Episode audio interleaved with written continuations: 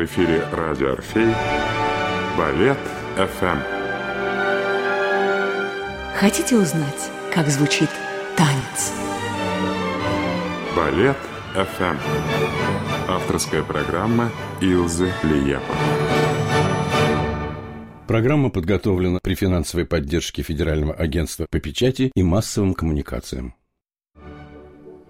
Здравствуйте, друзья! Сегодняшнюю программу я посвящаю одному из самых знаменитых и до сих пор по-прежнему популярных классических балетов «Спящая красавица».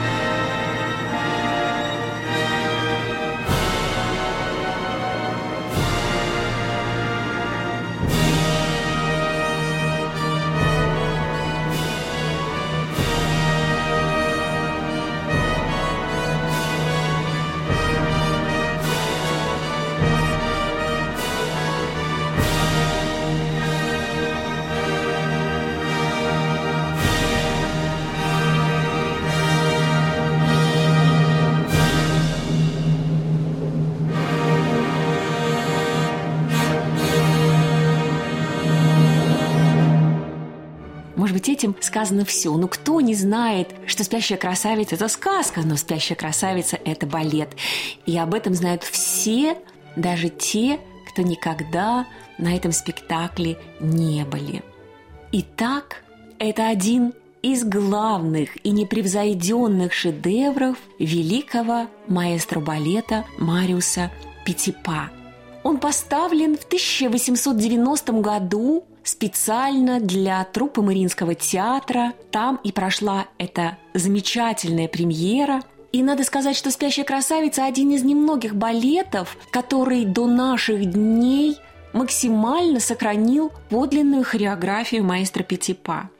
А началось все с того, что директор императорских театров Александр Иванович Всеволожский весной в мае 1888 года отправляет письмо Петру Ильичу Чайковскому, композитору которого он очень любил, ценил и мечтал привлечь его к работе над балетным спектаклем в обожаемом Мариинском театре.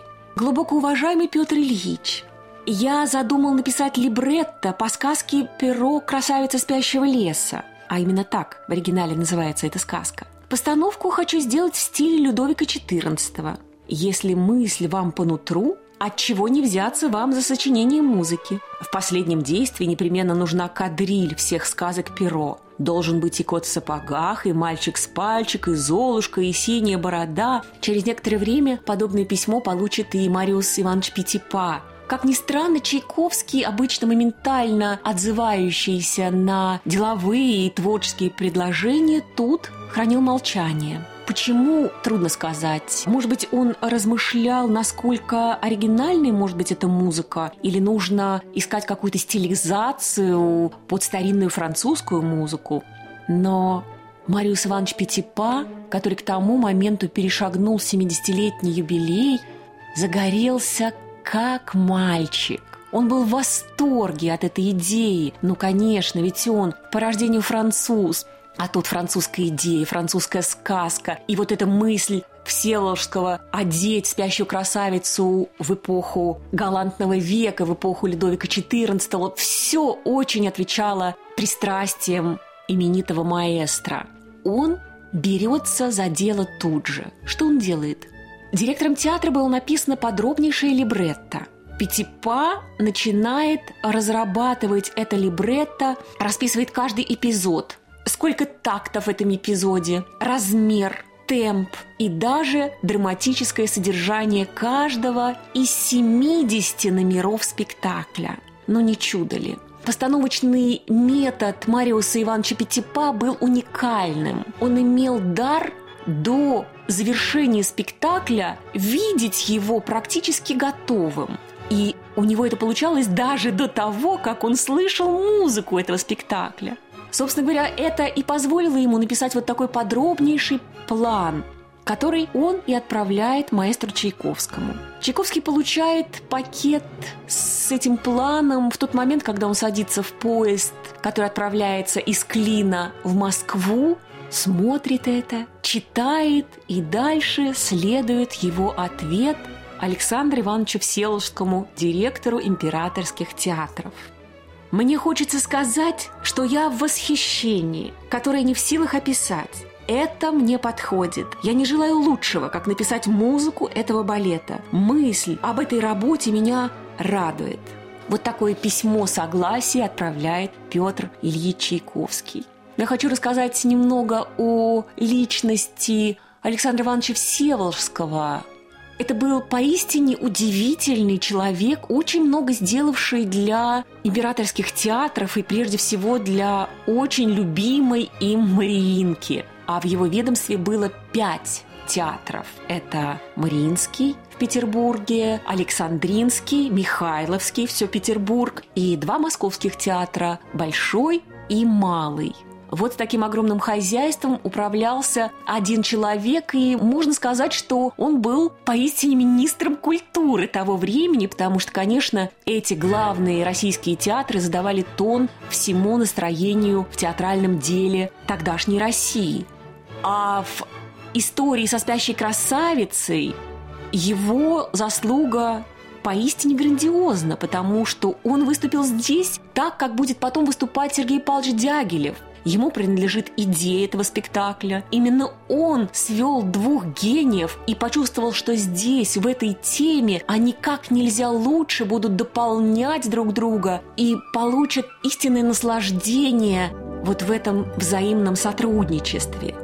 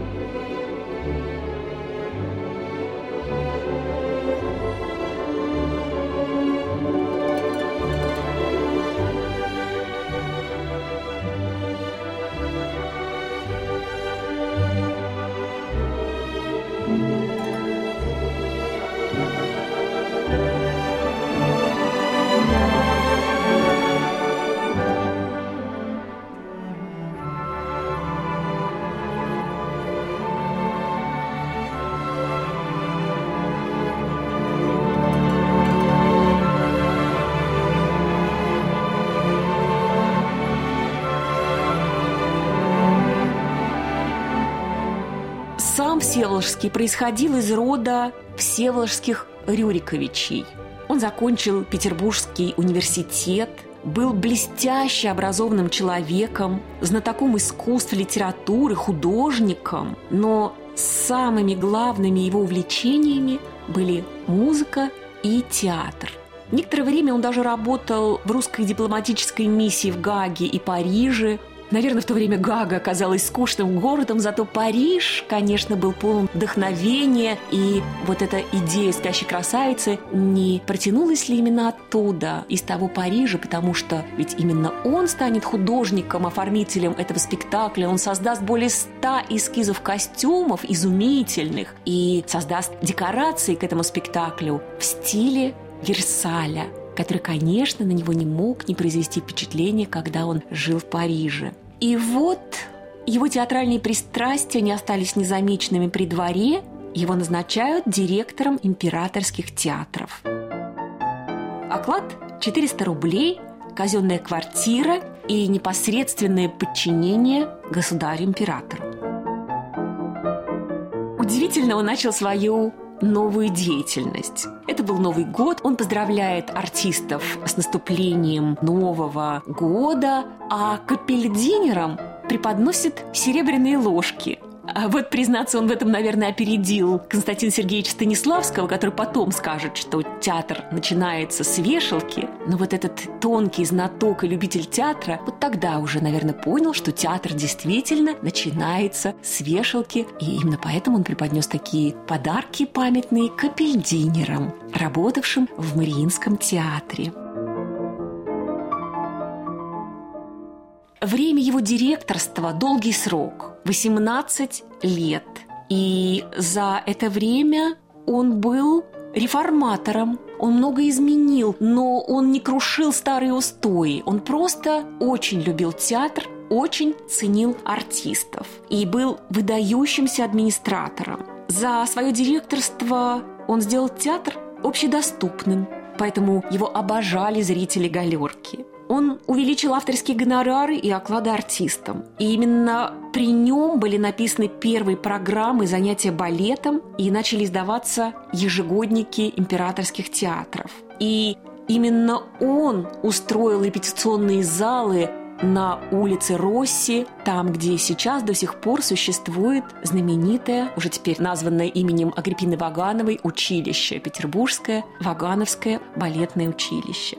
И вот тоже удивительно. Мариус Иванович Петипа, написав свои мемуары, посвятил их ему, директору императорских театров. А ему было с чем сравнить. За долгие годы его службы в России он пережил восемь директоров императорских театров и четырех императоров. А Всеволожского он называл достопамятным. Он писал, что за долгие годы артисты нахвалиться не могли своим директором, благородным, любезным, добрым.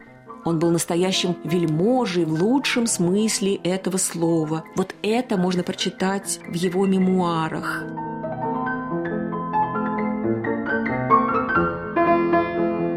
Но нельзя не сказать, что Всеволожский предпочитал западную музыку, особенно итальянскую. А русских композиторов вообще не жаловал, за исключением Чайковского и Глазунова, которым потом он закажет еще и Щелкунчик Чайковскому, и Раймонду Глазунову. Вот в этом его, конечно, огромная заслуга, что он привлек композиторов такого уровня к созданию музыки для балета, к балетному театру.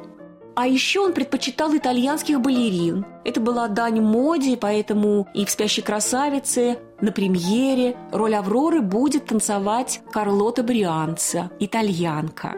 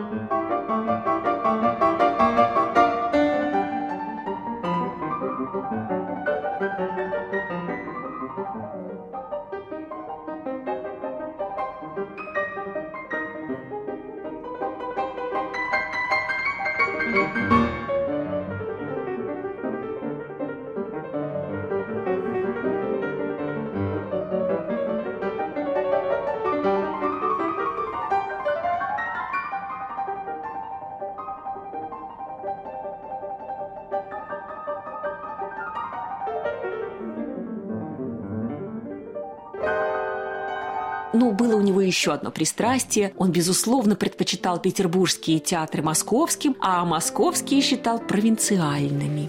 А когда Иван Александрович Всеволожский по старости оставил пост директора, ему было пожизненно пожаловано кресло в первом ряду во всех императорских театрах. Итак, у зарождающегося спектакля есть композитор, который работает с восторгом, есть хореограф, который видит уже свой балет, еще даже не придя в репетиционный зал.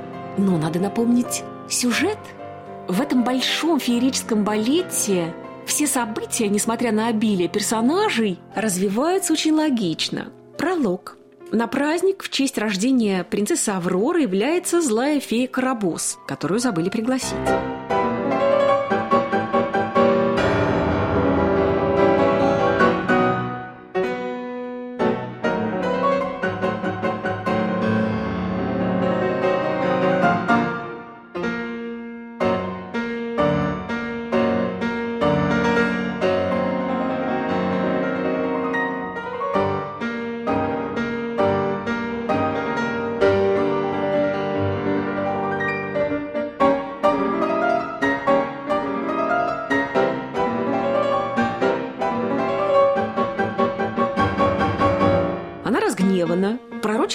Принцессе, когда та станет совершеннолетней. Но добрая фея Сирени вступается за крестницу. Нет, принцесса не умрет, она лишь заснет и проснется через сто лет от поцелуя принца.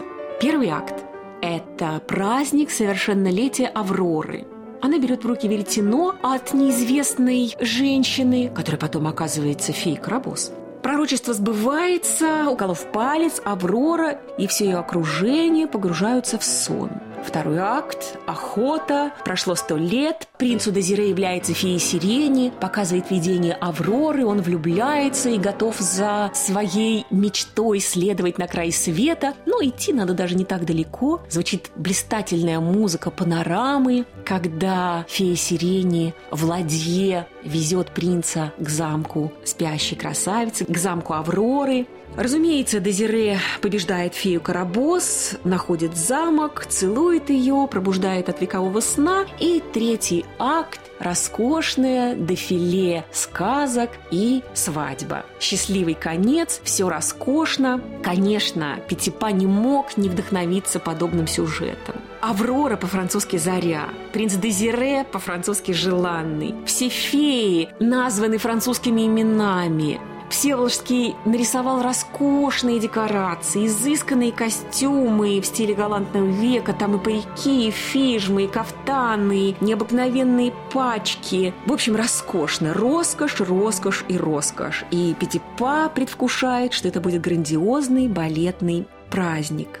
Итак, Чайковский работал очень продуктивно по подробнейшему либретто директора театра Всеволожского и детальному плану Пятипа. Работает он действительно радостно и действительно очень продуктивно. Ведь прошло уже 13 лет со дня премьеры «Лебединого озера», которая прошла неудачно в Москве в 1877 году. И за это время балетов он не писал, а интерес его к балету был всегда огромный. И где бы он ни был в Европе, он всегда посещает балетные спектакли, и как-то этот вид искусства ему близок. Он чувствует балет – между балетмейстером и композитором во время работы была большая симпатия. Например, в переписке Пятипа обращается к Чайковскому «дорогой сотрудник» или «дорогой маэстро», а подписывается «ваш большой поклонник и сердечный друг».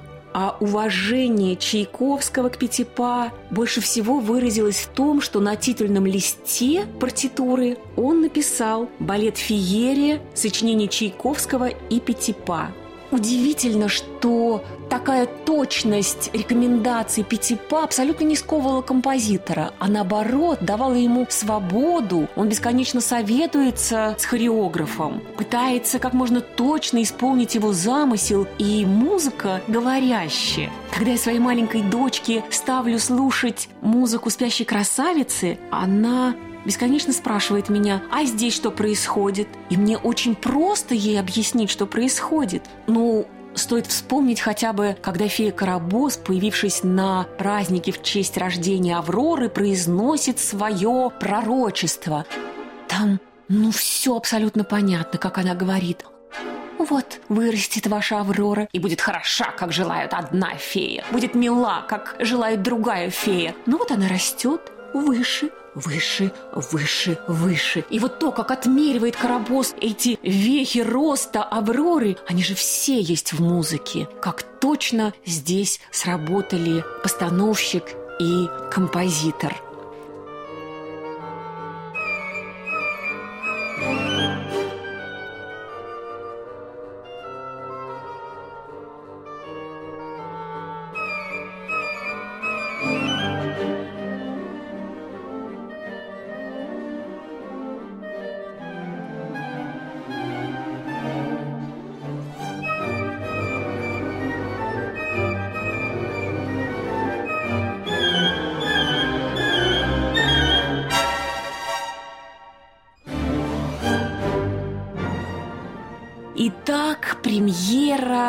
«Спящей красавицы» открывает новый 1890 год, 3 января. Участники премьеры – звезды труппы – партии «Авроры» итальянская прима-балерина, виртуозка, обаятельнейшая артистка Карлота Брианца. Повторю, что это была дань моде, итальянки на русской сцене, но Пятипа так тщательно отрепетировал с Брианца, что она танцевала абсолютно в стиле его хореографии – танцы он придумал труднейшие. У Авроры в этом спектакле несколько сложнейших адажио, когда она танцует с одним партнером или, например, изысканная ее адажио с четырьмя кавалерами, как это изобретательно придумано. Одна балерина и четыре кавалера, четыре принца, которые приезжают к ней на ее совершеннолетие. Танец, когда балерина, стоя на одной ножке, не меняя позы, слегка поднимает руку, сохраняя равновесие и переходит к другому партнеру, ко второму, к третьему. Изысканные, изобретательные танцы. У принцессы Авроры множество вариаций, опять разнообразнейших. Тут балерина должна продемонстрировать все возможности балетной подготовки. Есть вариации прыжковые, множество технических вращений, но и самое главное – стиль и безупречная манера исполнения требуется от балерины, чтобы станцевать эту сложную и изумительную партию. В партии принца Дезире на премьере несравненный премьер и любимец Пятипа Павел Герд. Фея сирени исполняет Мария Пятипа, дочь Метра, а партии «Фей Карабос» будущий известный педагог Энрико Чикетти. В третьем акте он же будет танцевать партию «Голубой птицы», а во множественных вариациях и сольных танцах цвет мариинской труппы. И это действительно была феерия. Стоит вспомнить, например, только это дефиле сказок в третьем акте. Тут танец Золушки и принца, красная шапочка и серый волк, белая кошечка и кот в сапогах, множественные танцы феи драгоценностей. Ну, в общем, всего не перечислить. Это было зрелище, это было настоящее театральное чудо. Эта постановка обошлась в 42 тысячи рублей. Безумная сумма по тем временам, и к тому же она составляла более четверти годового бюджета петербургских театров, всех театров музыка настолько хороша, что композитора и балетмейстера вызывают на поклон уже после пролога. Они бесконечно кланяются, а овации не смолкают. Вот этот был такой год для Чайковского, который начинается с премьеры светлого сказочного балета, а закончится этот год премьерой оперы «Пиковая дама». Начинается настоящее сумасшествие – Брат Петра Ильича Чайковского Модест жалуется ему в письме, что не может всем желающим купить билеты. Твой балет сделался манией. Уже не говорят больше «здравствуйте», а говорят «Вы видели спящую красавицу?» А Петипа в дневнике, который он вел всю жизнь, отмечает числа, когда идет балет, а также всегда записывает сборы.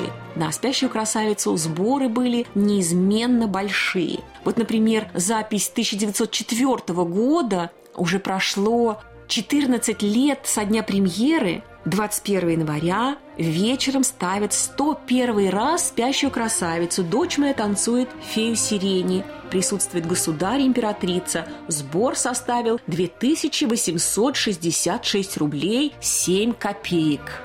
Так он записывал все свои спектакли, а когда книжка заканчивалась, то обычно писал на обложке «Эта книжка закончена, дай бог, чтобы я закончил другую, которую начну завтра». А много лет спустя зритель той памятной премьеры, которым стал выдающийся художник Александр Бенуа, будет вспоминать «Спящую красавицу» с восторгом. Потом он создаст свой вариант «Спящей» для антрепризы Сергея Дягилева. Она тоже будет изумительной, тоже будет во французском стиле, в стиле галантного века. А тогда же он напишет я не ошибусь, если скажу, что не будь моего тогдашнего бешеного увлечения спящей, и я, наверное, не заразил бы своим энтузиазмом друзей, и не было бы русских сезонов.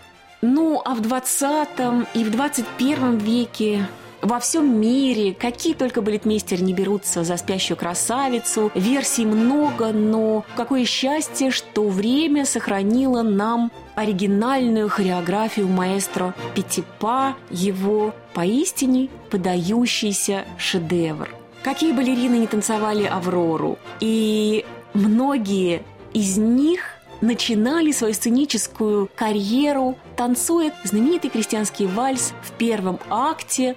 Кстати, этот вальс – это и наш с братом был первый выход на сцену Большого театра. Удивительно, что в юбилейной книжке, посвященной 200-летию Большого театра, есть большая фотография на целый разворот. Это финал крестьянского вальса. Туда и попали мы маленькие, я и мой брат Андрес. И когда мой отец подарил мне эту книгу на мой выпуск из хореографического училища, то он обвел нас с Андресом кружком, сделал стрелочку и написал «Желаю вам успешной жизни на этой сцене.